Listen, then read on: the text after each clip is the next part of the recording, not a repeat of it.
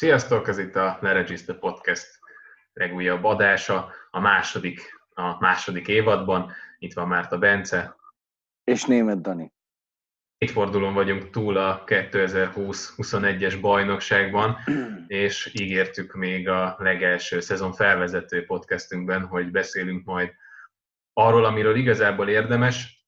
Részben azért is vártunk így a második fordulóig, mert hogy az elsőben volt olyan csapat, amelyik nem mutatkozott be, ugye az Interről van szó, amit csak a második fordulóban láthattunk pályára lépni, ugye kaptak egy kis haladékot az Európa Liga menetelésüket követően, és hát itt, mintha a kezdésnél érződött is volna az az Interen, hogy szükség volt erre a kis plusz pihenőre, sőt, még talán rá is férne erre a csapatra némi feltöltődés, mert hogy az első mérkőzésük elég szenvedőse sikeredett, a végén annak is örülhettek, hogy hát nagy nehezen sikerült megfordítani a Fiorentina ellen a mérkőzést. Mm, hogy láttad azt a találkozót, meg hogy láttad így általában, a, beszéltünk általánosságában is a formákról, mert ez az Internél volt a legegyértelműbb az, hogy, hogy érződött a csapaton a fáradtság, meg hogy talán nem is állnak feltétlen készen itt még az elején a, a küzdelmekre, de mint hogyha ez így általánosságában is jellemző lenne, és érződne a csapatokon ez az egy hónapos szünet, ami a két idény között volt. Ketté kell választani a dolgot.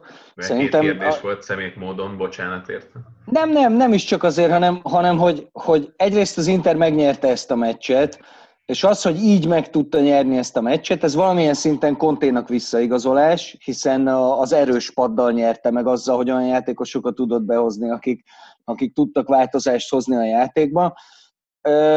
És ebből, ebből egy ilyen győzelemből szerintem nagyobb erőt lehet meríteni, mint hogyha 6 0 agyon vágták volna ezt a, a Fiorentinát, amiről egyébként se tudjuk még, hogy, hogy merre tart, mi lesz vele. Egyébként nekem kifejezetten tetszettek. Mondjuk a borzasztó óvodás dolgokat csináltak, és annak azért óriási szerepe volt abban, hogy tudott nyerni az Inter. De az, hogy az Inter szenvedett, és egyáltalán nem játszott jól, ez itt, itt szerintem két dologról kell beszélni.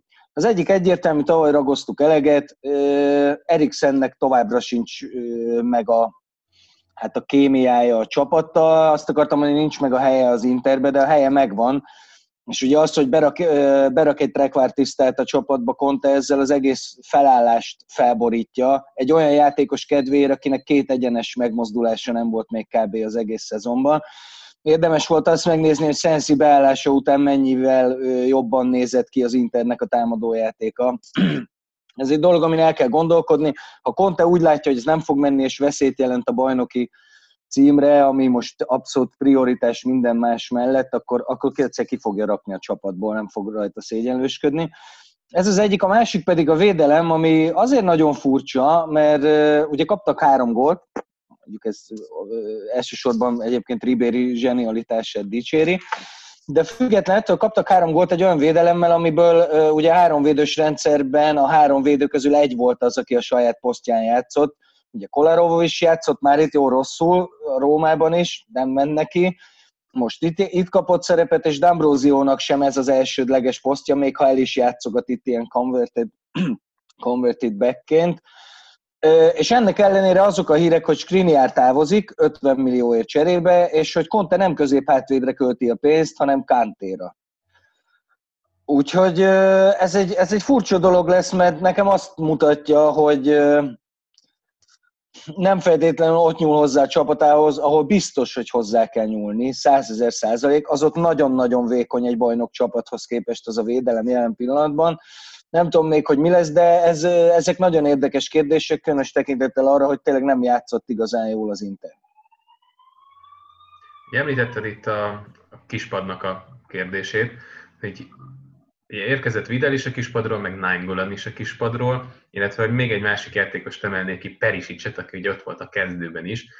Azért említettem Nainggolant is és Perisicet is, mert ugye ők egyik, tehát azon játékosok közé tartoztak, akiket Conte egy egyben kidobott a csapatból. Jó, Nainggolan esetében beszéltünk arról is, hogy neki ott volt a felesége, akit rákbetegség miatt kellett ugye kórházi kezelésre küldeni, és nyilván ott akart lenni a felesége mellett, tehát ez is szerepet játszott abban, hogy a Kájárihoz szerződött, de mint hogyha alapból nem lett volna ott Conte tervei között, Perisic Detto, most pedig úgy tűnik, hogy mind a két játékossal számol, és ugye amit a felvezetőben említettél, amit a felvezető adásunkban említettél, hogy az Inter tele van jó játékosokkal, viszont tele van egydimenziós játékosokkal, olyanokkal, akiket Conte annyira nem kedvel, mert ő jobban szereti azokat, akiket be lehet rakni négy posztra is akár. Na most ő pont ilyen futbalisták, ezért is volt érdekes, hogy tavaly ennyire könnyedén lemondott róluk az Inter, és eh, könnyedén lemondott róluk Conte. Most viszont úgy tűnik, hogy nagyobb szerepet kaphatnak, akár a rotációban is,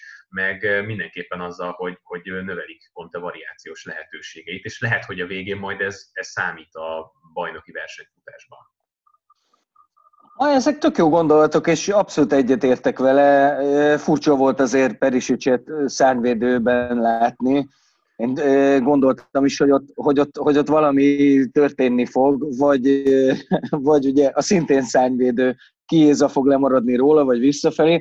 Egyébként Kiézet kiemelném, mert nagyon-nagyon fegyelmezett volt az egész meccsen, és abszolút jól bejátszotta ezt a szárnyvédő posztot, ami amúgy nem a sajátja de a, a gondolatoddal teljesen egyetértek, de ugyanakkor ez még mindig probléma, hogy ez így van, nagyon sok a, a, a, a tényleg ilyen all player, aki, aki több poszton is tud használni, több rendszerben is tud használni, tehát sok ilyen játékosa van, de, de nem, a védelmet nem látom magam előtt. Nem látom, mert oké, okay, ott van egy Handanovicsod, aki azért sokszor ki fog húzni a szarból, de mindig nem tud. Ráadásul tavaly furcsa volt, de tavaly volt Handanovicsnak egészen rossz időszaka is, amire én nem is emlékszem. Szóval ez a, ez a védelem kérdés, ez, ez szerintem megoldás. És ez, ha erre nem figyelnek eléggé, ezen akár el is mehet a bajnoki cím mert szerintem ez egy súlyos kijelentés lesz, de leszögezhetjük, hogy szerintem ilyen pillanatban az Inter a legnagyobb esélyese a bajnokságnak szerintem. Nem Te olyan merészállítás, ez pont a, a keret mélységét is figyelembe véve azt, hogy kiket tud most már Conte a padról beküldeni. Ezért ez a találkozó az nem az Internek állt, és az, hogy ilyen játékosokat tudott a kispadról beküldeni, ugye Nainggolant Vidalt említettem, Alexis Sánchez is érkezett, Szenszit említetted még, tehát olyan játékosok, akik egyébként nyugodtan lehetnének nem egy olasz középcsapatban, de akár egy, egy Európa Ligáért küzdő olasz csapatban is a kezdőben. Szóval, szóval ez, ez most nagyon-nagyon sokat számíthat. A védelemről beszéljünk még egy kicsit, mert ez tényleg érdekes felvetés. Ott alapvetően nem az a terv, hogy a Colaro, Bastoni, Döfrey hármast játszatják. Nem tudom, hogy ebben, ebben mennyi potenciál van, mert alapvetően ugye Kolarovon múlik, hogy mennyire tudja felvenni a ritmust egy ilyen háromvédős rendszerben de ugye Döfrejjel alapvetően nem lenne probléma, sőt, Baston is jól mozgott, úgyhogy ezt a harmadik embert kellene megtalálni, és hát érdekes, hogy Skriniáról ennyire könnyedén lemond, mert hogy bármennyire is nem mennek ebben a háromvédős rendszerben, azért mégiscsak képességek alapján valószínűleg a legjobb védője az Internek.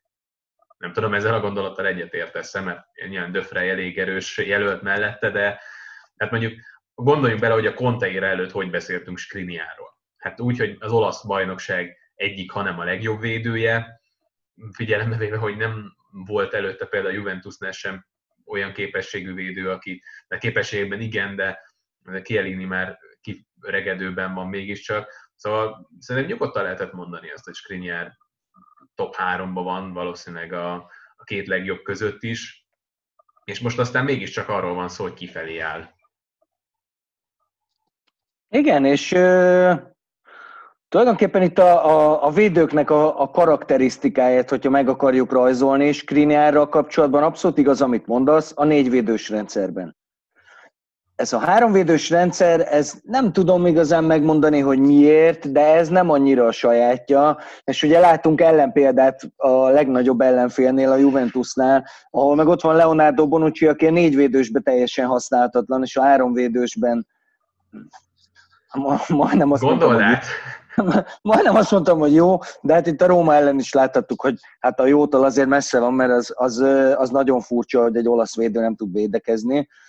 Hát, amit, amiket Bonucci csinál, az elképesztő. Még ahhoz képest is, hogy Skriniar oké, okay, el elcsúszik néha, és nem, fet, nem annyira magabiztos a játéka, mint a négyvédős rendszerben, De ez egy olyan döntési kontének, amit megértesz. Nem megy neki annyira, viszont ő is látja, hogy ez egy rohadt jó játékos, sok pénzt lehet érte beszedni, csak azt nem értem, hogyha kapsz 50 milliót egy védőért, ami nagyon sok pénz, tehát védőért azért nem annyira jellemzően szoktak ennyire sok pénzt fizetni, akkor miért nem költi el egy védőre? És akkor van három nagyon jó védője, és akkor mellé jöhetnek a kényszer megoldások, D'Ambrosio becsúszhat, Kolarovot nem annyira értem, kivét, nem sokszor, ugye csak a vége felé próbálkozott a Román Fonseca ezzel a háromvédős rendszerrel, mondta is, hogy nem nagyon szereti, és nem is játszott ott sokat Kolarov, de mindig rossz volt. Az, az nem, az, nem az övé, nem is furcsa, furcsa ez a döntés. D'Ambrosio királyot bárhova rakhatod, ő el fog, nem fog nagyot hibázni valószínűleg de akkor is ez, ez vékony, és látva azt, hogy az Inter és Conte milyen energiákat fektet abba, hogy most itt ebből bajnoki cím legyen, nagyon furcsa, hogy egy ekkora, egy ekkora féregjukat ott hagynak nekem legalábbis, de hát Konténak elértjük, hogy tudja, mit csinál, hiszen nyert már ezt a élete során, még ha azért ez az előző szezon nem is volt egyértelműen egy diadalmenet.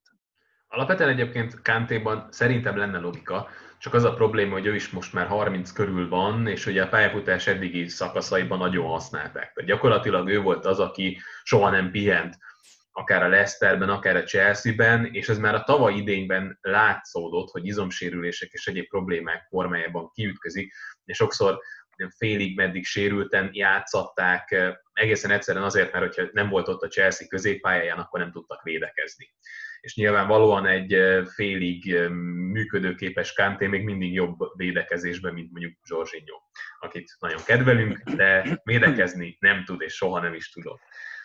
És ugye egy csúcson lévő Kanté nagyon sok mindent tudna kompenzálni, akár ugye védelmi hiányosságok terén is, lásd a Leicester City bajnoki címe, nem voltak klasszis belső védőik, sőt, gyakorlatilag a védekező játékosok közül Kanté volt az egyetlen klasszis, de hogyan, ugye azt hiszem Drinkwater, aki a társa volt, mondta, gyakorlatilag olyan Kanté mellett játszani, mint hogyha két oldalán játszana egy-egy középpályás, mindenhol ott van, mindenhol odaér, és elképesztő mennyiségű labdát szerez. Tehát valószínűleg Conte úgy gondolkozik, hogy ha a középpályán megállítják az ellenfél támadásait, akkor egy kevésbé erős, de tehát egyénekben kevésbé erős, de összeszokott védőhármas, az mégis egy erős védelmet össze tud rakni, és ebben van igazság. A kérdés ott kezdődik, hogy Kanté 30 évesen nagyjából tudja hozni azt a szintet, amit akár a Conte-féle Chelsea-ben, vagy a Leicester-féle hmm. csapatban nyújtott, és ebben már azért nem vagyok annyira biztos, és ebben nagy rizikó van.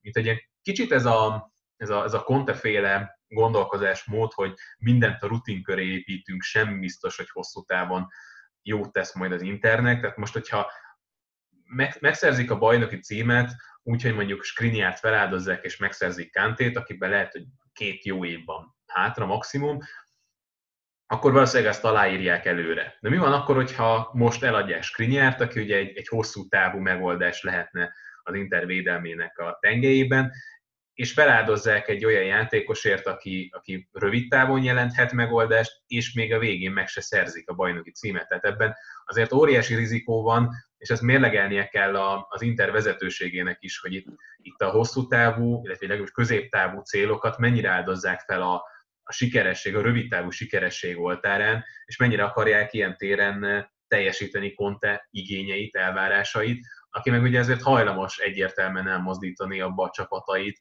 hogy, hogy inkább a rutin kerüljön előtérbe, ami hát nyilván a csapatépítést ezt egy picikét gátolja.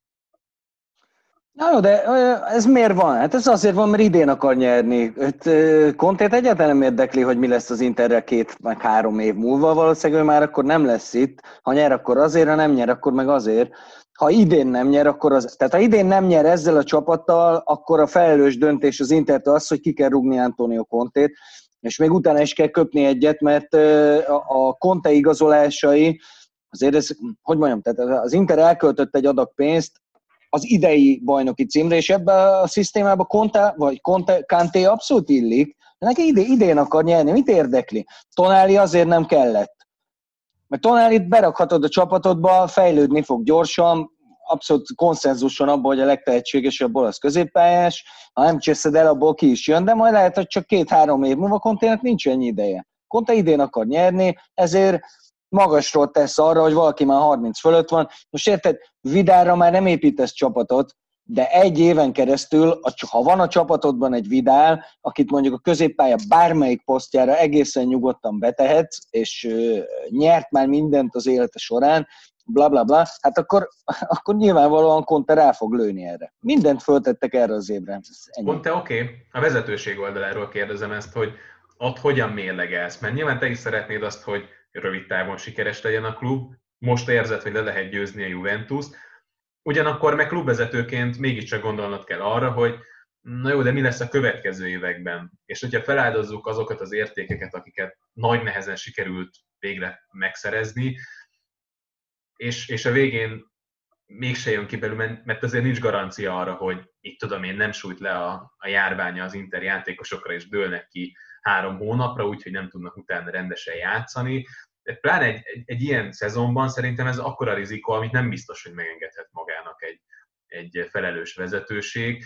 Még azzal együtt is, hogy pénz azért az van az internél, tehát valószínűleg nem kell őket ilyen téren félteni, de közben meg mégis, hogyha van egy ilyen értékes játékosod, akkor, akkor én, én félnék egy kicsit attól, hogy feláldoznám. Figyelj, Dani, szerintem az, hogy, hogy Conte és a vezetőség között mennyire van párbeszéd, és mennyire van közmegegyezés abban, hogy mit és hogyan kell csinálni, ezt azt mutatja, hogy Conte tavaly megért, és az Inter három legértékesebb játékosát úgy kirúgta, hogy a lábuk nem érte a földet. De úgyhogy megmondta, hogy viszontlátás, egyikre sincsen semmi szüksége. Most gondolhatod, hogy Marotta meg ült, és hát némi képzavaron mondanám, hogy kerekedett a szeme, hogy most akkor hogyan fogja eladni ezeket a játékosokat, akikről Conte deklarálta, hogy tipli van mindegyik. Nem véletlen, hogy kettő kölcsönbe ment, a harmadikért meg nem tudom, mi van most amúgy Icardival. Valami pénzt kaptak érte, de... Nem, nem volt egyébként az egy nagyon kevés pénz, és Ebben én egyáltalán nem vagyok biztos, hogy Icardiért lehetett volna annyit kapni, amennyit, amit szeretett volna az Inter, meg amennyiről beszéltek. Mert ugye meg tipikusan, de ez messzire vissza, hogyha most nagyon Icardiba belemegyünk, de ez már látszott az Interben is, hogy, hogy egy, nem akarok káromkodni, szóval egy nagyon-nagyon egy... egydimenziós játékos. Berakod a boxon belül, biztos, hogy lő egy vagy két gólt azon a mérkőzésen, viszont csapatszinten olyan szinten jelent nem nettó emberhátrányt, hogy pláne egy ilyen kontes stílusú csapat nem bírja őt el. Ja, nyilván ezért az, hogy ugye Conte ezt már az elején leszögezte, és gyakorlatilag belekényszerítette a vezetőséget abba, hogy elengedjék, és miután a, az esetleges érdeklődők is tisztában voltak ezzel, hogy az Internél nincs jövője, ezért ez, ez valamennyit faragott az árából, de egészen egyszerűen nem látom azt, hogy, hogy mely csapatok érdeklődtek volna úgy, úgy nagyon komolyan Icardi iránt, és adták volna meg azt a 100 plusz milliót, amit beszéltek mondjuk, vagy amiről beszéltek azt követően, hogy olasz gólkirály, meg aztán utána ugye a BL-ben is egy, egy elég sikeres gólszerző volt, és, és egyébként ez a PSG-nél ki is derült, ahol gyakorlatilag ugye csere lett, és most is annak számít, nincs ott Tuchel elképzeléseiben, hogyha a francia bajnokságról van szó, akkor persze ott van a pályán, de BL-ben hát a végén már ugye csereként sem állt be, hanem csupa Motting játszott a, a helyén. Jó, de ha megnézed.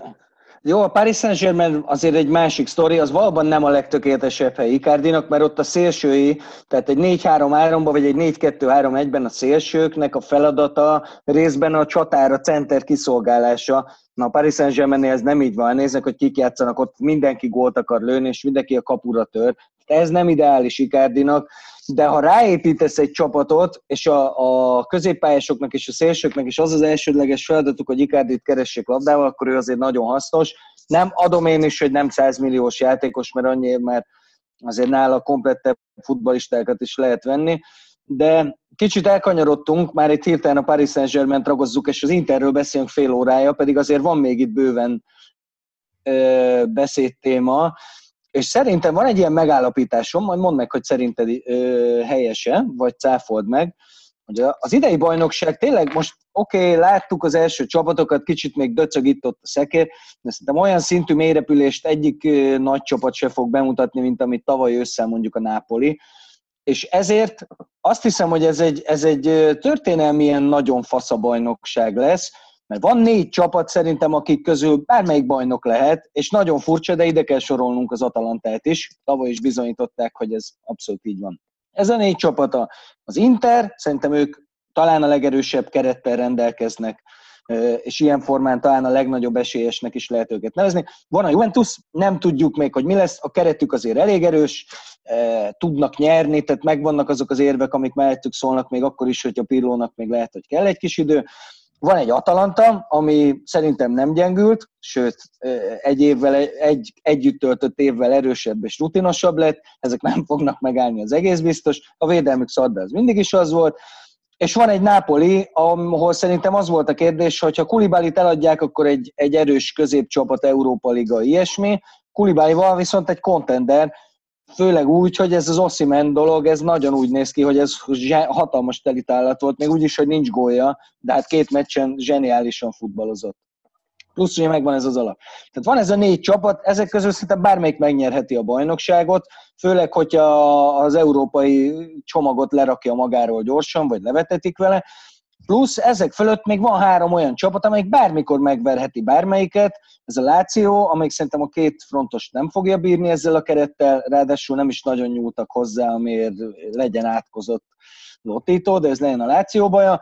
Van egy Róma, amit egy kicsit nem tudunk még, de nekem tetszik egyébként ez, ami a Rómánál történik, majd talán lesz rá idő beszélünk és a Milán akit bocsánatot kérek, itt látom a háttérbe kiakasztottad a jó rományolit. Szerintem még a Milan nem bajnok esélyes csapat, de az, hogy ők bármelyiket bármikor elkaphatják a fenti csapatok közül, az nem is kérdés. Ráadásul most fölfele megy velük a karusszel, úgyhogy Úgyhogy ezt megnézzük, ez hét csapat, akit felsoroltunk, és még akkor jönnek föl azok a, a középcsapatok, akik, érted, egy száz szóló, miért ne verhetne meg bárkit ezzel a bolond támadójátékkal, amit csinál.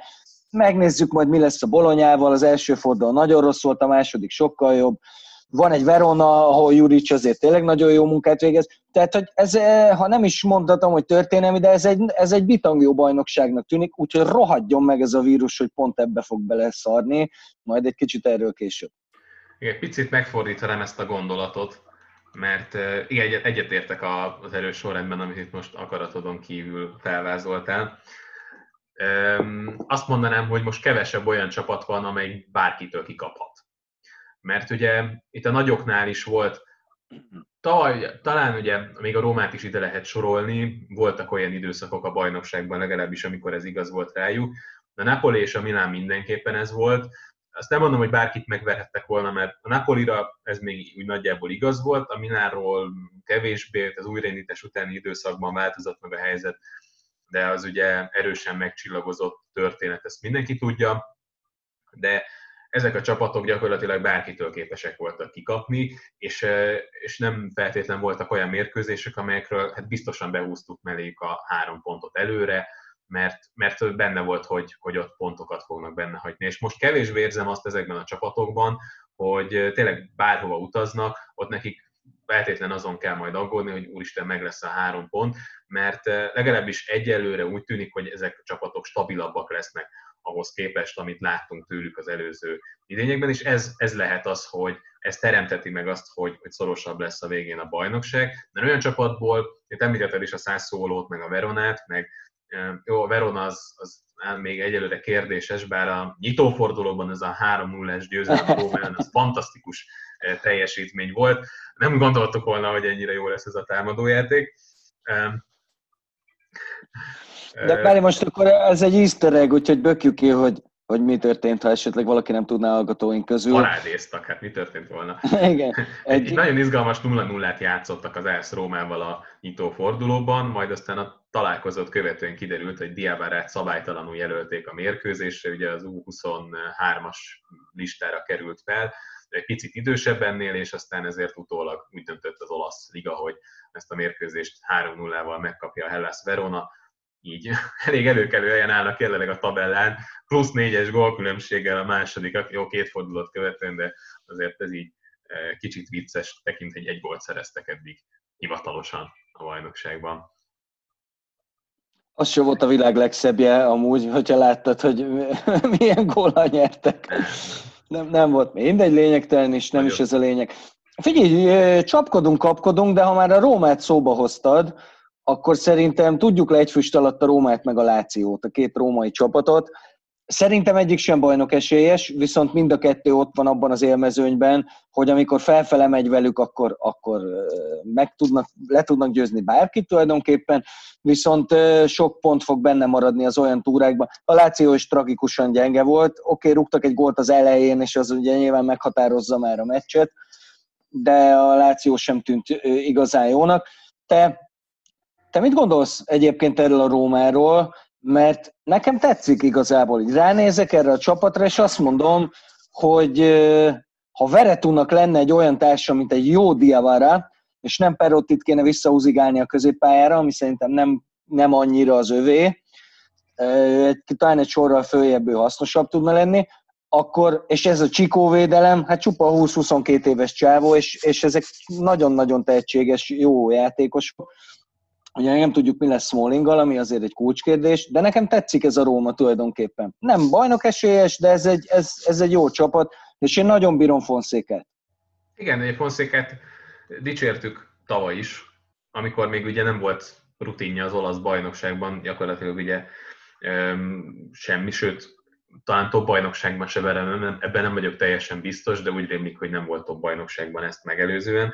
De a BL-ben látszódott, hogy ő azért egy olyan edző, akinek nagyon határozott elképzelései vannak, és ezt az elképzelést ezt akár a nagyobb csapatok ellen is képes megvalósítani. Itt ugye még a Shakhtar edzőjeként volt, hogy apró ízegre szedte akár a Manchester City, vagy akár a Szári féle Napolit. Ezek azért mutatták, hogy jó edző lehet az olasz bajnokságban, és ezt tavaly bizonyította, ugye olyan kerettel sikerült neki egy ilyen fantasztikus sorozatba belekezdeni a Rómával, ami hát így gyakorlatilag egy kórház válogatott volt, vagyis hát pont, hogy nem, tehát akik, a, akik nem a kórházban voltak éppen különböző sérülések miatt, azok e, kerültek be a kezdőbe, tehát nem Fonszék állította össze a csapatot, hanem, hanem a kényszer ilyen tekintetben. Most azért ugye más egy picit a helyzet, meglátjuk, persze óvatosan kell most fogalmazni mindenképpen.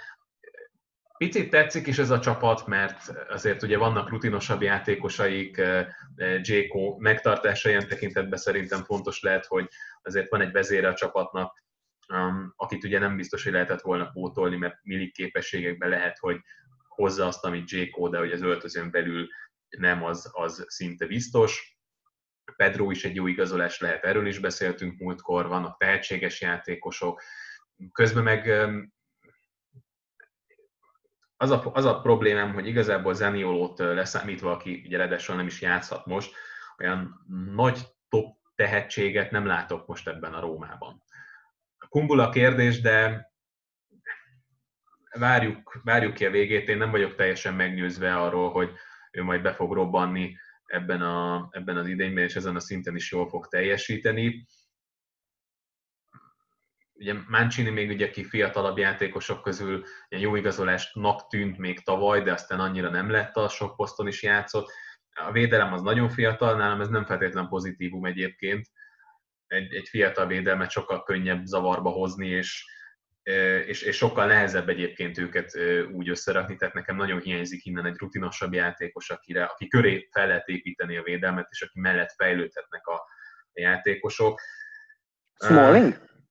Például Smalling lehetne ilyen, meglátjuk, hogy sikerül-e őt, őt behúzni még itt a, a végén. Hogyha, hogyha őt sikerül megszerezni, akkor az, azért az megváltoztatja egy kicsit a helyzetet, de nem gondoltam volna még tavaly nyáron, hogy erről fogunk beszélni, hogy Smalling mennyire jó volt egyrészt, meg hogy mekkora szüksége lenne rá a Rómának, hogy köré szervezzék a, a védelmet, de határozottan egyébként, hogyha ha itt lenne, akkor mellett a fiatalabb játékosok is tudnának fejlődni, és, és lenne egy vezér a védelemben. Jelenleg ezt, ezt hiányolom, amit Veretúról mondtál, Veretú is az az igazolás, akit nem gondoltam volna, hogy ennyire jól el fog sülni, és közben aztán talán a legjobb belső középpályása a Rómának, pedig hát ott vannak mellette tehetségek, Krisztente vagy Diávárá, akit esetleg előrébb soroltunk volna.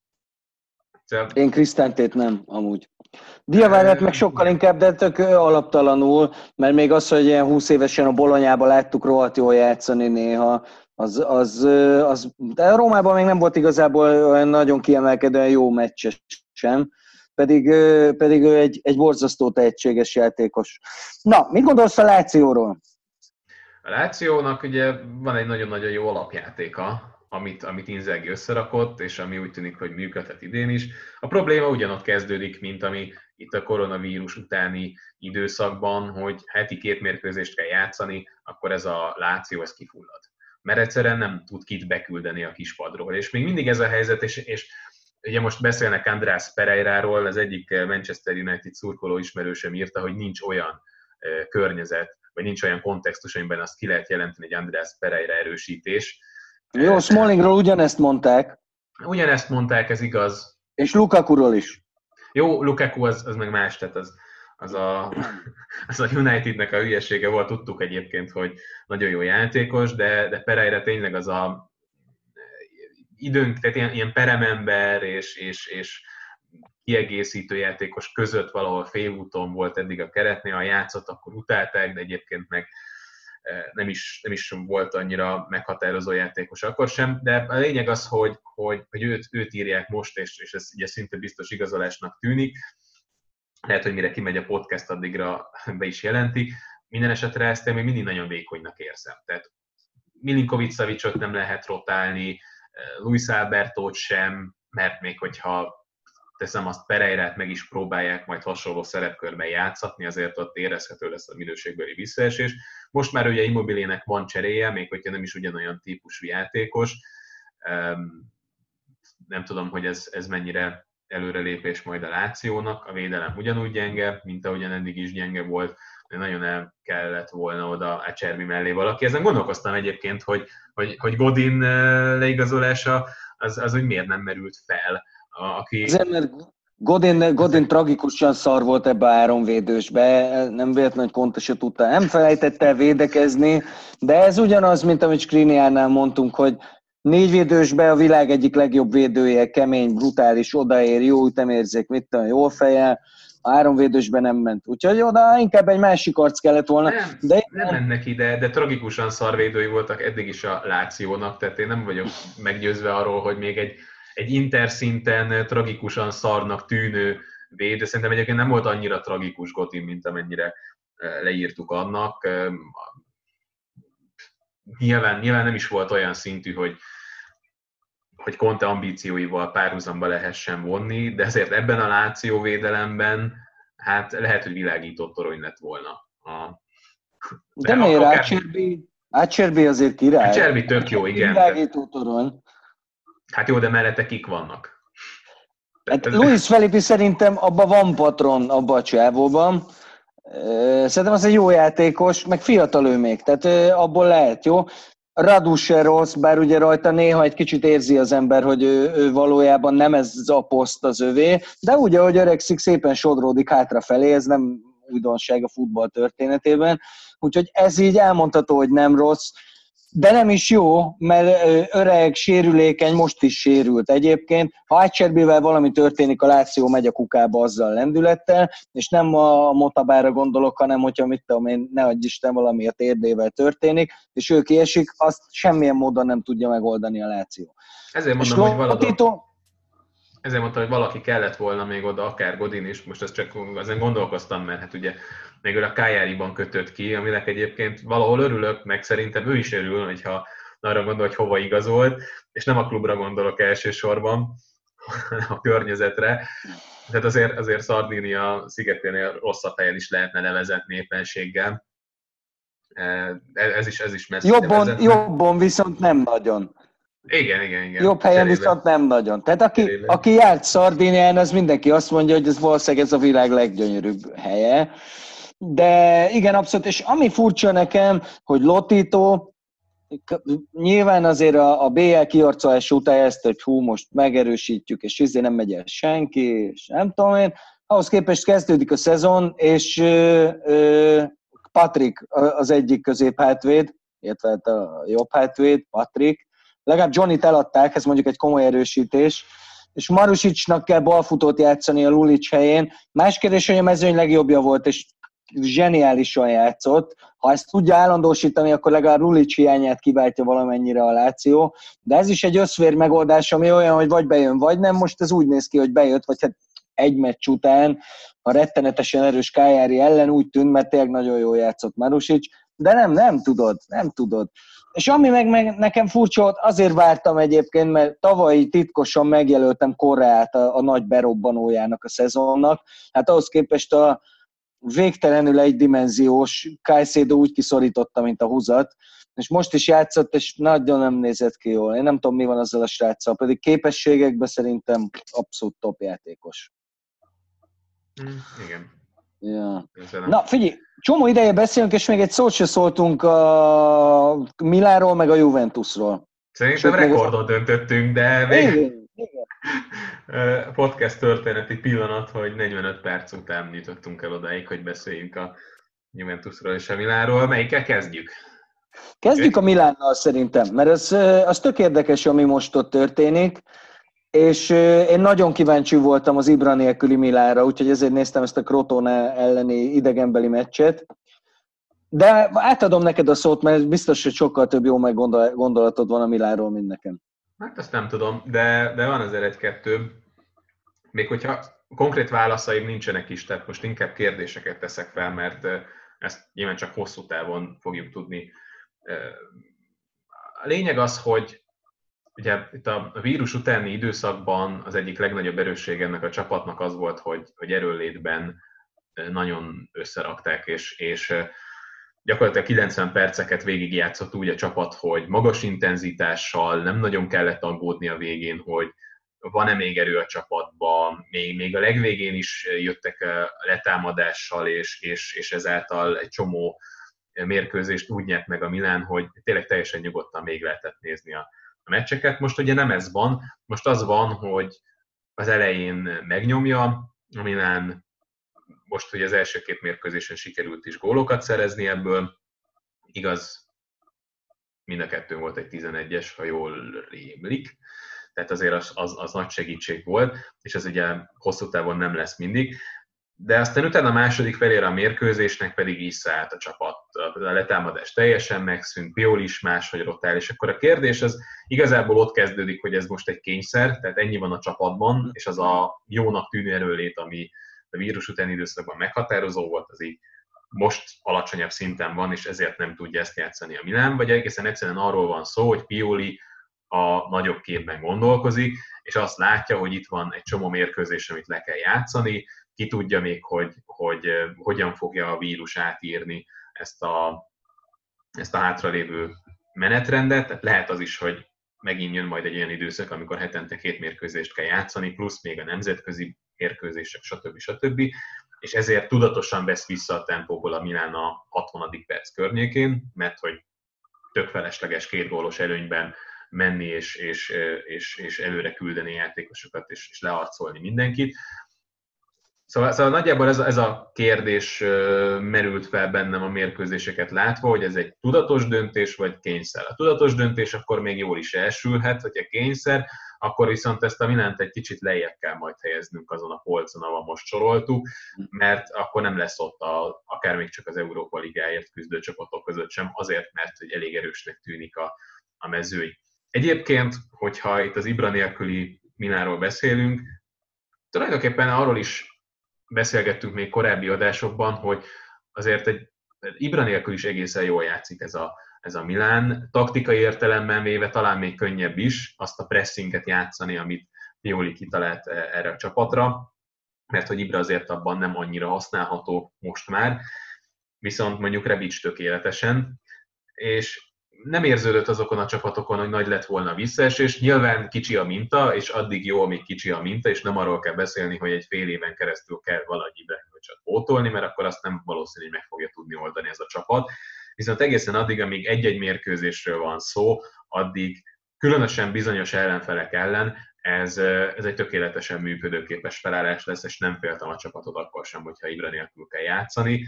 Már csak azért sem, mert nem vagyok biztos abban, hogy, hogy, hogy Ibre feltétlenül a legfontosabb játékosa a játék terén ennek a csapatnak, mert amíg Csalánoglu ilyen szinten játszik, addig igazából majd, hogy nem azt mondom, teljesen mindegy, hogy az ő lábán megy keresztül a támadások 80%-a, vagy Ibrahimovic lábán keresztül a támadások 80%. Ebben van igazság. Közben meg azt se felejtsd el, hogy a Milánnak azért porcióznia kell, mert Európa Ligát játszik egy meccsest, ott azért tényleg bármi megtörténhet. Viszont a bajnokságban a Sánták Bénák gyülekezete ellen kezd, tehát ez egy nagyon jó rajt, bele is lehet ragadni, és az akkor nagyon csúnyán néz ki, de egyelőre úgy tűnik, hogy a Milán nem ragad bele, hanem elég jól kihúzza magát ezekből a dolgokból.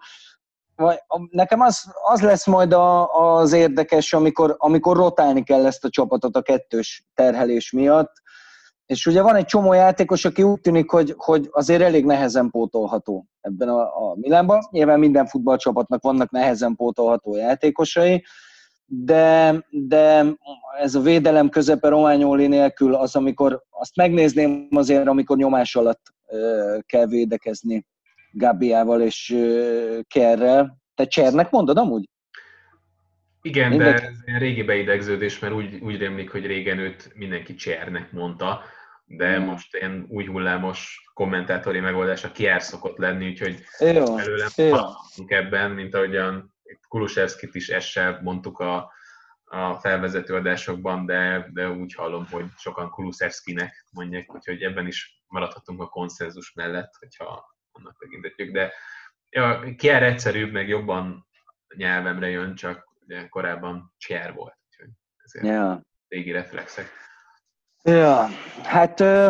Hát egyébként is szó van arról, hogy, hogy védőt akar igazolni a Milán, ez abszolút ott van a prioritások között. Ugye Milenkovics volt eddig az, az a játékos, akit a legtöbbször említettek, de itt az utolsó egy-két, abba bedobták Tomiasu nevét is, aki a tavalyi szezonban, de konkrétan ott volt az én álom csapatomban, jobb hátvédként egyébként, de ezt szerintem akkor is említettem, hogy alapból ő belső védő, ez a méreteiből fakadóan is látszik, egy majdnem 190 centis japán játékosról van szó, ez tök, sztereotipikus. Az, hogy, de... Japán, hogy nem kosárlabdázni kezdett el a japán válogatottban 180 centi magasan, az hihetetlen. De ugye egyébként az volt a különleges benne, hogy annak ellenére, hogy alapvetően belső védő, iszonyatosan jól segítette a támadásokat. A, amilyen helyekre jutatta, akár passzokkal a labdát, tehát ez a, az a tipikus modern védő, aki, aki lábbal fantasztikusan jó, és ami hát nyilván abból is fakad, hogy ezért szélen szerepelt alacsonyabb játékosokkal kellett valószínűleg párharcokat vívnia, de, de nagyon jó arányban nyerte meg a fejpárbajait. Úgyhogy... Milenkovics, Milenkovicsot a nyilván Pioli van belebuzulva, az hát egykori hát igen, játékos. Igen, szóval... fiatal, meg nem tudom, tehát illik is az átigazási politikában, csak a Fiorentinával szerintem ezt nem lesz egyszerű lemecselni. Valószínűleg Tomiászúból olcsóbban kijönne a Milán, és azért ez egy nagyon izgalmas igazolás lenne, akár hogyha jobb hátvédet keres a csapat, arról is szó volt egyébként nagyon sokáig bár Calabria most egészen jó formában kezdte az évet, de figyelembe véve a sérülés történetét, ugyanezt ugye Conti kapcsán is fel kell hozni, nem biztos, hogy butaság lenne hozni egy olyan játékost, aki jobb hátvédként és középen is bevethető. Egyébként, hogyha Muszákió visszatér a sérülésből, plusz még igazol valakit a Milán, akkor belül meg lesznek, de ugye ez volt a felvezető adásunknak is az egyik fő megállapítása, hogy ott, ott elég vékonyka közép ah. átvéd poszton a, a Milán, mert Gabbia jónak tűnik ezeken a mérkőzéseken, de aztán, aztán meglátjuk, hogy egy kicsit magasabb színvonalon mennyire lehet rá számítani. Kier egyébként egyébként egy nagyon-nagyon ideális partner mind a két játékosnak, román rendekkel jobb Igen. játékosnak tűnik mellettem. Milyen furcsa, nem? Pedig amikor ilyen fiatal süvölvény volt a Rómában, én olyan nagyon nagy jövőt nem láttam benne. De azért jó játékos lett. Palermo-ban azért őt, őt elég nagy tehetségnek kiáltották ki, aztán ott érdekes utat vett a pályafutása. Az egy milyen Palermo volt, mi?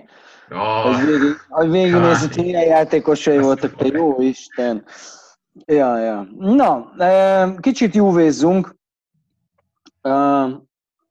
Nagyon-nagyon furcsa a szurkolói néplélek. Ugye ezt Dárti barátom a Bianconeri blogon meg is énekelte, hogy az első meccs után, ahol a rettenetes, borzalmas hulladék Sampdoria ellen úgy tűnt, hogy parádézik a Juventus, ott már mindenki B1 győzelmet vizionált, Most meg, hogy egy teljesen vállalható és harcos és több erényt felvonultató kettő-kettőt játszott csak a Rómával, néhány nagyon gyenge egyéni teljesítménnyel, és Pirló hibával. Most meg már mindenki egyből temeti a csapatot, és hogy mennyire szörnyű, és Pirló rutintalanságos, stb. Az igazság szerintem szokás szerint félúton van, egyik sem a Juventus igazi arca, de amit érdemes megjegyezni szerintem az első meccsel kapcsolatban, az az, hogy hogy visszatért a futball a Juventusba. A, a játéknak az örömét látod, és tényleg ö, csillognak a szemek, mosolyognak, pacsiznak, intenek egymásnak. Ronaldo harcol, küzd. Hát főleg a Róma elleni meccsen Ronaldo nagy, nem is tudom, mikor láttam utoljára ennyire nagyon jól játszani. Nem is, nem is csak a két gólya miatt, hanem a csapatban betöltött szerepe miatt. Tehát az első meccsről ezt érdemes magával vinni az embernek, plusz azt, hogy valahogy elérte, te hogy vagy fölöltözve már megint? szóval ez, ezt, az egy, ezt a dolgot érdemes magunkkal vinni erre a meccsről, plusz még egy dolgot, jó formában volt mindenki a Juventusból. Nem volt igazán gyenge teljesítmény, és ez is Bocs. nagyon régen fordult elő utoljára. Nem, nem volt látványos, mert a, Bolo, vagy a Sampdoria igazából nem sokat kalandozott át a Juve térfelére. És akkor eljött a második meccs, a Róma, ami egy nagyon-nagyon érdekes meccs volt szerintem mind a két csapat szempontjából, és innen meg azt érdemes elvinni magával a Juve szurkolóknak. A Róma szurkolóknak furcsa módon egyébként azt, hogy, hogy punci volt Fonszéka. Szerintem a másik félidőben neki kellett volna menni a Juve torkának, és meg is nyerte volna ezt a meccset, elnéző, hogy Bonucci miket művelte, atya úristen, mert megint, ha Fonszéka ott tökösebb, és ráhúzza a, labdaki, a Juve labdakihozatalaira, amit semmennyire nem működtek egyébként, ha ráhúzza ezt a Rómát, beleibázott volna a Juve, és meg, meg tudta volna nyerni a meccset a Fonszéka. Valamiért nem így tett, lehet, hogy van valami abban egyébként, ami Dzeko és Fonszéka között feszül az öltözőben. Na de, Juventus. Pirlo szerintem több hibát is elkövetett ezen a meccsen, és ezek azok a hibák, amikre azt mondta, hogy Pirlo kezdőedző, abszolút, nagyon-nagyon erős kísérletező kedv van benne, de még szerintem a, a meccs dinamikában még talán kevésbé érzi azt, hogy amennyire a pályán érezte, hogy most gyorsítani kell, lassítani kell, kell egy visszacsel, vagy egyből passzolni kell, azt még edzőként természetesen, hiszen honnan a bánatból érezni, a meccsnek a kulcsmomentumait szerintem nem jól ragadta meg, és a legnagyobb hibája az volt, ami szerintem egy, egy ilyen meccselési edzőiba volt, hogy Rabiot nem hozta le már 10 perccel a kiállítása előtt, amikor a harmadik olyan faltja volt, ami olyan volt, hogy hát ha akarom, ez akár sárgás is lehet. Úgyhogy egy sárga volt a zsebében. Ami is rosszul játszott, nem jöttek be a megoldásai. Pirlo fölhagyta, kiállították, és itt el is ment a Juvénak a győzelme, Amire egyébként azért sem volt esélye, mert Quadrado is rossz ötlet volt a bal oldalon, nem tudott semmit hozzátenni, cserébe a jobb oldal sem nézett ki különösebben jól. Plusz McKennin is azért kiderült, hogy mert most már láttam egész héten a Sampdoria elleni meccs után, hogy ő igazából Edgar David fiatal kiadása. Hát az, az rohadtul nem így van. És ez, ezt sokkal korábban bele kellett volna nyúlni a Pirlónak, mert látszott, hogy, hogy a, a Róma és Fonszék a puncisága, az, hogy, hogy Mikitáriánt is és Pedrót is visszaúzta, gyakorlatilag kettős ember előnybe volt a pálya közepén. Ebből lehetett volna sokkal korábban, sokkal nagyobba is. A Róma se játszott igazán jól. És így alakult ki az a kettő-kettő, ami tulajdonképpen nem rossz egyik csapatnak se, és mégis mind a két csapat elégedetlen vele. Én így láttam. Nem gondolod esetleg, hogy, hogy a, a meccs ritmusának a megváltoztatása azért is nehéz Pirlónak, mert nincs egy olyan típusú játékos a pályán, mint amilyen Pirló volt. Most nem feltétlenül szerepkörben gondolom, hanem akár mondjuk játékintelligenciában, hogy, hogy vagy, vagy, vagy akár vezérként, de azt mondja, hogy most akkor kicsit gyorsítunk, most, most lassítsuk le a játékot. Tehát Rabio McKenny kettős, ez nem, nem tudom, hogy, hogy, hogy képes-e lenne erre, és akkor akkor meg igazából ki, tehát hogy ja, nyilván védelemből lehetne még, de Bonucci-t itt fejtegettük. Hagyjuk is szerintem, elég, elég sokat ekésztük ebben az adásban is. Nem eleget. Nem eleget még? Jó. Még mindig, még mindig nem eleget. És igazából De... ugye klasszikus értelemben most irányító nélkül játszik a, a Juve, ami mondjuk úgy, hogy Pillo az edző, az egy érdekes húzás, nem mondom, hogy rosszul fog elsülni a végén, de, de ilyen pillanatokban ez, ez számíthat. Egyrészt tök jó gondolat, és teljesen egyetértek vele. Tegnap a meccs közben cseteltünk is Juve-s cimborákkal, és az volt a kérdés, hogy ki fogja passzal átvinni a labdát. Mert az tök jó, hogy Bonucci azért van a csapatban, hogy adott esetben megindítsa 40-ről a, a támadást, de hogy passzolni ki fog a középpályán, azt egyelőre még nem annyira látja az ember, egyrészt. Másrészt ez döntés, és szerintem tudatos. Tehát ugye Szárinál is az volt a baj, hogyha fölrakta a három csatát, akkor átrohantak a Juventuson. Ha nem rakta fel három csatát, akkor meg elő volt vékony, és hiába volt a passzjáték a támadó harmadig elég jó a Juventusnak, a támadó harmadban már nem működött. Ezt a problémát próbálják azzal orvosolni, hogy fölraknak három box-to-box játékost középre, akik arra rengeteget tudnak futni, mindegyik tud szerelni, mindegyik elpasszolgat a saját szintjén, de a feladatuk annyi, hogy eljuttassák a csatárokig a labdát. Tehát az a do- azt a dolgot, amit tavaly Szárinak a szemére vetettek, nem lőnek gólt a középpályásai, azt nem ez a középpálya fogja megoldani, nem is lesz ez a feladata. Ő azt mondja, hogy lett egy, lesz egy Dibalán, van egy Ronaldo, van egy Kulusevski, most kaptam ugye egy Moratát, Ajaj, úgy érzem, hogy itt úgy érzem a reakciókban, hogy nem erre az igazolásra számítottál. Hát most erre mit mondjak? Morata egy cukifej, imádnivaló, de ez egy csetlő, botló, béna kilences, akinek a legnagyobb mázdia van a pályafutásával. Nincs, Moratának nincsen egyetlen kiemelkedő készsége sem, elég gyors a labdával a lábán is, ha nem hagyja elmenet közben, mert amúgy erre meg hajlamos. Én, borza, én nagyon-nagyon szerettem Moratát, egy csomó fontos gólt is szerzett, de egy D választás volt a Juventusnak, vagy talán E, már ebben sem vagyok biztos. Azt tudja, hogy Suárez, Dzeko és Milik megelőzte, mint ahogy meg is előzik játéktudásban, plusz Juventusszal kompatibilitásban. Ez egy nagyon rossz igazolás. 9 millióért kölcsön venni egy játékost, azt világsztárokat szoktak, akinek valamiért a másik csapattól jönnie kell. Tehát még nem is ol, olcsónak sem mondanám egyáltalán, és ez egy, ez, egy, ez egy nagyon furcsa ötlet, mert Ronaldo mellé nem rakhatsz, akkor ilyen napon Icardit is berakhatnád Ronaldo mellé.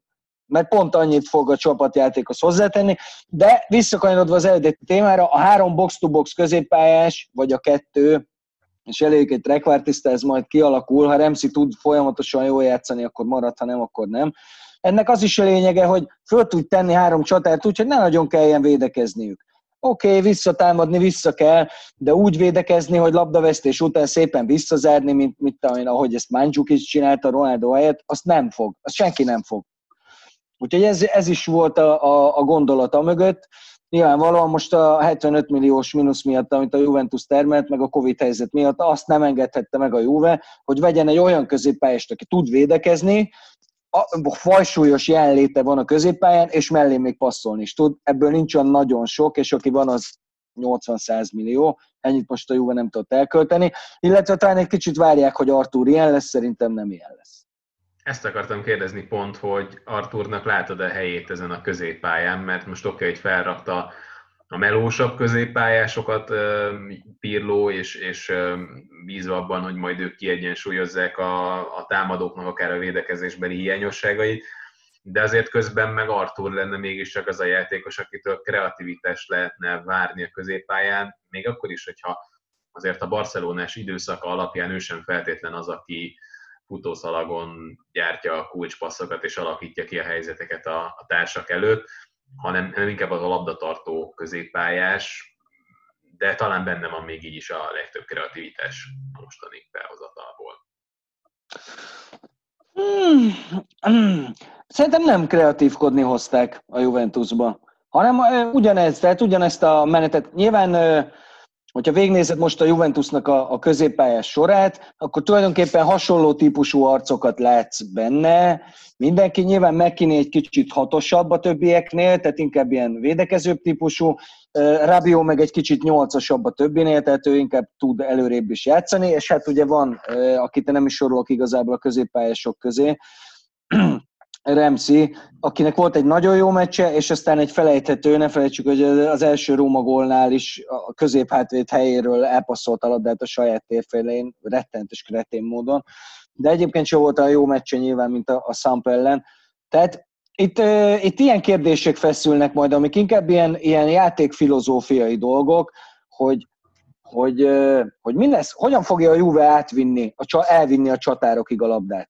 Mert az, hogy majd Bonucci és egyébként Danilo, aki megdöbbentő módon a legjobb védője idén eddig a Juventusnak, fergetegesen iszonyú jól játszott mind a két meccsen, hogy majd ők, ők ahogy feljebb lépegetnek, majd így hosszú labdákkal, meg én ezt, ezt nem látom.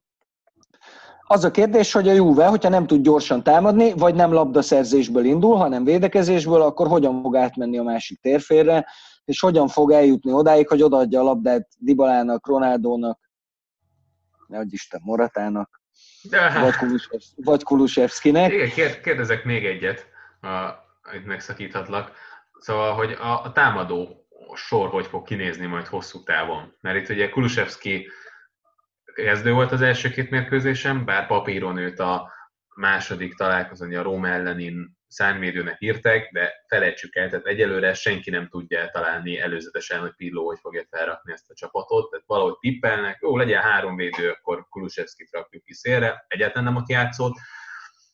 Eleve egy nagyon-nagyon érdekes megoldás az Pirlótól, hogy ennyi támadót fel tud küldeni, mennyi támadó szellemi játékost felmer küldeni a pályára. Ugye most Kulusevski, Morata, Ronaldo, és én még Remzit is ide sorolnám, hogy ott a pályán. Nagyon érdekes volt egyébként a, nem a hőtérkép, de gyakorlatilag a hőtérkép alapján kirajzolt formáció, mert hogy Remzi, Ronaldo, Morata és Kulusevski egy sorban, és mögöttük mindenki más. Tehát Igen. nagyjából így nézett ki, gyakorlatilag négy támadóval játszott ilyen értelemben a, a Juve, és egyébként ez bizonyos helyzetekben érződött is, mert időnként átrohant a Róma fantasztikusan végigvitt kontrákkal egyébként a Juventus középpályáján, de nem vagyok benne egyébként biztos, hogy ezek az eladott labdák nem pont ebből származtak, hogy a Róma tudatosan csapdázta be tulajdonképpen a Juve játékosait, és bazírozott arra, hogy majd ilyen kevés játékoson lendületből úgyis el tudnak menni. De hogyha Dybala is, Dybalát is ide kell vennünk ebbe a sorba, akkor ott tulajdonképpen a régi dilemmák jönnek elő, hogyan rakod fel egy csapatba Ronaldót és Dybelát, úgyhogy azért lehetőleg mellettük legyen egy melósabb játékos is, aki tehermentesíti őket védekezésben, és most már ide sorolom Kulusevskit is, mert az szerintem teljesen egyértelmű, hogy őt játszatnia kellene ennek a, ennek a Juventusnak, mert, mert olyan dimenziót tud hozni, amit mondjuk Douglas Costa-tól vártak volna, csak hát ő, ő meg a kórház válogatottban tölti a napjait. Ennek nem csak az. Szegény Douglas Costa annyira rosszul nézett ki a beállása után és az utóbbi meccseken, mint hogyha tényleg ő is elfogadta volna, hogy ez, hogy ez nem fog menni. De mindegy. Mit szólsz ahhoz, ha azt mondom, hogy a Juventus sokszor fogjuk 4-4-2-ben látni, és Kulusevskiből középpályás lesz, szélső középpályás. Quadrado Kulusevski a két széle. 4-4-2 vagy 4-2-4? 4-4, hát oké, okay, ez ugye az a 4-2-4, amivel Conte még annak idején próbálkozott a Juventusnál a legelején, hogy a két szélső középpályásod fellép szélsőnek, és középen marad a két csatár, amivel megoldható az a probléma is, amit nem is említettél itt a problémák között, hogyha megint így fönt van a csapat, akkor megint nincsen centered. Ha meg azt akarod, hogy centered, hogy centered legyen fönn, akkor föl kell raknod Moratát, igen, azt, azt hittem egyébként azt mondod, hogy nincsen szélső hátvéded, mert tulajdonképpen ezt azt is lehetne mondani. Ugye Danilónak jól fekszik ez a hibrid szerepkör, gyakorlatilag ilyen félig belső védő, félig szélső hátvéd, tulajdonképpen ahol épp szükség van rá. Na de hogyha visszaáll mondjuk négy védősre a Juve, akkor ugyanúgy kellene azért valaki szélekre, aki, hát hogyha ilyen 4-4-2-t akarsz játszani, akkor egyrészt tud védekezni, másfelől pedig eh, képes a pályának a túltöltésében is segítkezni, és Alexandro még csak-csak, bár azt, hogy ő hogy védekezik, ez megint egy érdekes kérdés, de elől még csak-csak, hátrafelé már nem vagyok benne biztos, hogy, ah. hogy ő képes ezt megoldani Juve. Pláne, hogyha Quadrado játszik eh, jobb oldalon, mint szélső, akkor kitraksz be jobb hátvédnek. Igen. Tehát eh, itt rengeteg kérdés van, de azért azt tegyük hozzá, hogy rengeteg a variációs lehetőség is. Tehát ez egy elég jól variálható keret. sok függ azon, hogy, hogy ez a szemcsillogás meddig marad meg, mert ha ez nincs, akkor nehéz elképzelni, hogy jó teljesítmény, jó egyéni teljesítmények jönnek, és azért az látszik, hogy az első fordulóban nagyon jól játszott mindenki, mindenki akart menni előre és tenni hozzá, az meg a Róma ellen látszott, hogy amikor kiderültek, hogy, hogy valami nem kóser, vagy nem stimmel, akkor milyen könnyen kizökken ez a Juventus még ebből a Pirlo-féle játékból nem, megmondom őszintén, nem látok bele Pirló fejébe, hogy, hogy, miket, mik, hogy ezeket a problémákat hogyan akarja kezelni. Azt nem hiszem, hogy Moratának örült, az fontos lett volna, hogy egy, hogy egy jó centere legyen a Juventusnak. Mert akkor, ha van egy ilyen Fox in the box a csapatban, akkor azért könnyebb játszani a Ronaldónak is, könnyebb játszani a Dibalának is, nyilván ennek is megvannak a vesztesei, hogyha ez így lett volna, de Morata nem segítség szerintem a Juvénak semmiben, és és Pilónak még azért kell, kell rutin bőven. Két, két dolgot küzdnék hozzá. Egyrészt, hogy ez a Juventus támadó sor sír egy zsíruér. Ezt azért így, így hagyom. A másik pedig, hogy ez szép. A, a csillogó szemű Juventus játékosok kapcsán pedig annyi megjegyzésem lenne, hogy ez a Benevento is azért gurított egy hármas csillogó szemmel a Sampdoriának, tehát itt az ellenségét azért Ugyanúgy, mint egyébként a Milán két győzelme során figyelembe kell venni, mert azért a Bolonyában szerintem hosszú távon több lesz, mint amennyit látunk a nyitó fordulóban. Minden esetre az látszik, hogy a, ha legalábbis itt az első két forduló alapján, a, ha, ha nem valamelyik újonc esik ki, akkor az lehet, hogy a Sampdoria lesz. Igen, bár azért ők is igazolgatnak. Mondjuk állítólag Áverezt elviszi a Torinóba természetesen Gianpaolo, úgyhogy ott még van egy kis, van egy kis, de hát az nem is volt kérdés, a Linettit is odavitná, szóval mindegy. Azt javaslom, hogy az Atalantát hagyjuk, mert sok újat nem tudunk mondani róluk. Atalantáskodtak egyet védekezésben is, meg támadásban is. Szeretjük, imádjuk őket. Egész Európát. Szerintem a Nápoliról beszéljünk még egy gondolatnyit mert ahogy mondtuk is az elején, szerintem azzal, hogy Kulibeli marad, azzal abszolút kontenderré lépnek elő.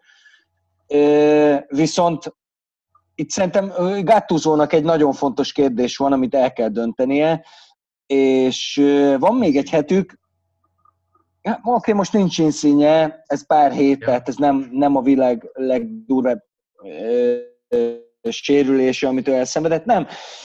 Ugye most variál a 4-2-3-1 és a 4-3-3 között. Szerintem nyilván részben a, a, az ellenfél vélt vagy meccs közben kiderülő játékerejétől függően is.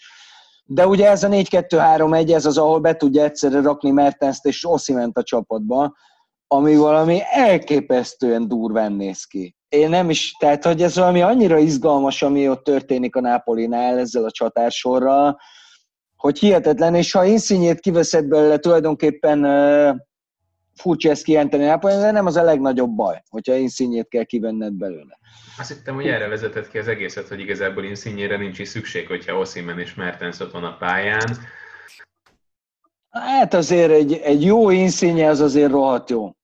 Az, hogy megindul, egy, megindul a szélről a vonal felé, és akkor nem tudod, hogy balra húz, jobbra húz, passzolni fog, rálövi, mindegyiket jól csinálja. Úgyhogy azért egy jó inszínje, az tud nagyon jó lenni. Nyilván Kajon pótlása az egy érdekes kérdés. Én nagyon szeretem Politánót, és nagyon reménykedek benne, hogy, hogy, hogy, hogy rendes kezdőként szerepet kap ezen a poszton, ez az ő posztja. Ráadásul tükörszélsőként is, tehát lövőlábbal, most a hétvégén is láttuk, hogy milyen zseniális lövése van. Itt inkább az a kérdés, hogy, hogy, hogy miért nem vesz a Napoli egy rohadt bal hátvédet magának. Mert igazából ott van Luk ebben a csapatban. Én Maximovicsot annyira nem csípem, de Kulibáli mellett tud nagyon jól játszani. Ugyanez igaz a görög csávóra is, aki majd mindjárt eszembe jut a neve. Mindegy. Köszönöm, Manolász. Egy, a szélsővédőkkel nincsenek nagyon eleresztve, sőt igazából Gulám sérülése óta nincs nemzetközi szint. Mert Mário Rui fej, meg hasonlít Dártanyára, de ez minden, ami elmondható róla. Szerintem ő nem egy, nem egy olyan óriási nagy király. Úgyhogy szerintem izgalmas a Nápoli nagyon, és én sokat, sokat várok tőlük, és, és nagyon drukkolok Gattuso-nak. Én harmadik helyre soroltam őket a szezon előzetesünkben is, én azt gondolom, hogy messze talán Kulibalival a harmadik számú erő, még nálam feltétlenül, hogy a Kulibalit elengedték volna, vagy most ugye úgy néz ki, hogy nem fog távozni, mert ugye City igazolt egy védőt, aki nem Kulibali. Bár, bár árban szerintem, szerintem nagyjából annyit fizettek érte, ez is egy érdekes döntés, hogy Kulibali megint marad Nápolyban, pedig talán ez volt az utolsó lehetősége, hogy egy BR-ért küzdő csapatba menjenek, mert a City élet nem ez zárójes megjegyzés. De mindegy, a lényeg, hogy így pedig aztán, hogy nem is kell azon gondolkozni, hogy kivel pótolják, így, így teljesen egyértelmű, hogy, hogy nálam top 3-ba kell lenni.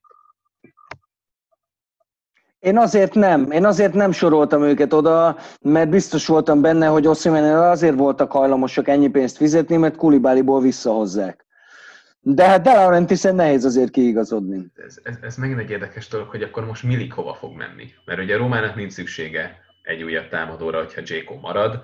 Tehát nem indult el a dominó, mint ahogyan ugye tavaly is levezettünk egy ilyen, egy ilyen dominót, mert emlékszem pontosan, hogy kikkel, de hogy um, az biztos, hogy Milik is benne volt, benne volt Jéko, ugye Jéko ment volna az Interbe, és akkor um, mert nem tudom, hogy, hogy, hogy kikerült volna a Rómához, de, de a Milik megint klubot váltott volna, és, és így tovább, de most sem indult el ez a Jéko dominó, úgyhogy marad a Rómában, így nem hiszem, hogy megveszik Miliket, vagy hát meglepődnék, hogyha megvennék, és akkor így viszont lehet, hogy marad Nápolyban, ahol meg így három center lesz.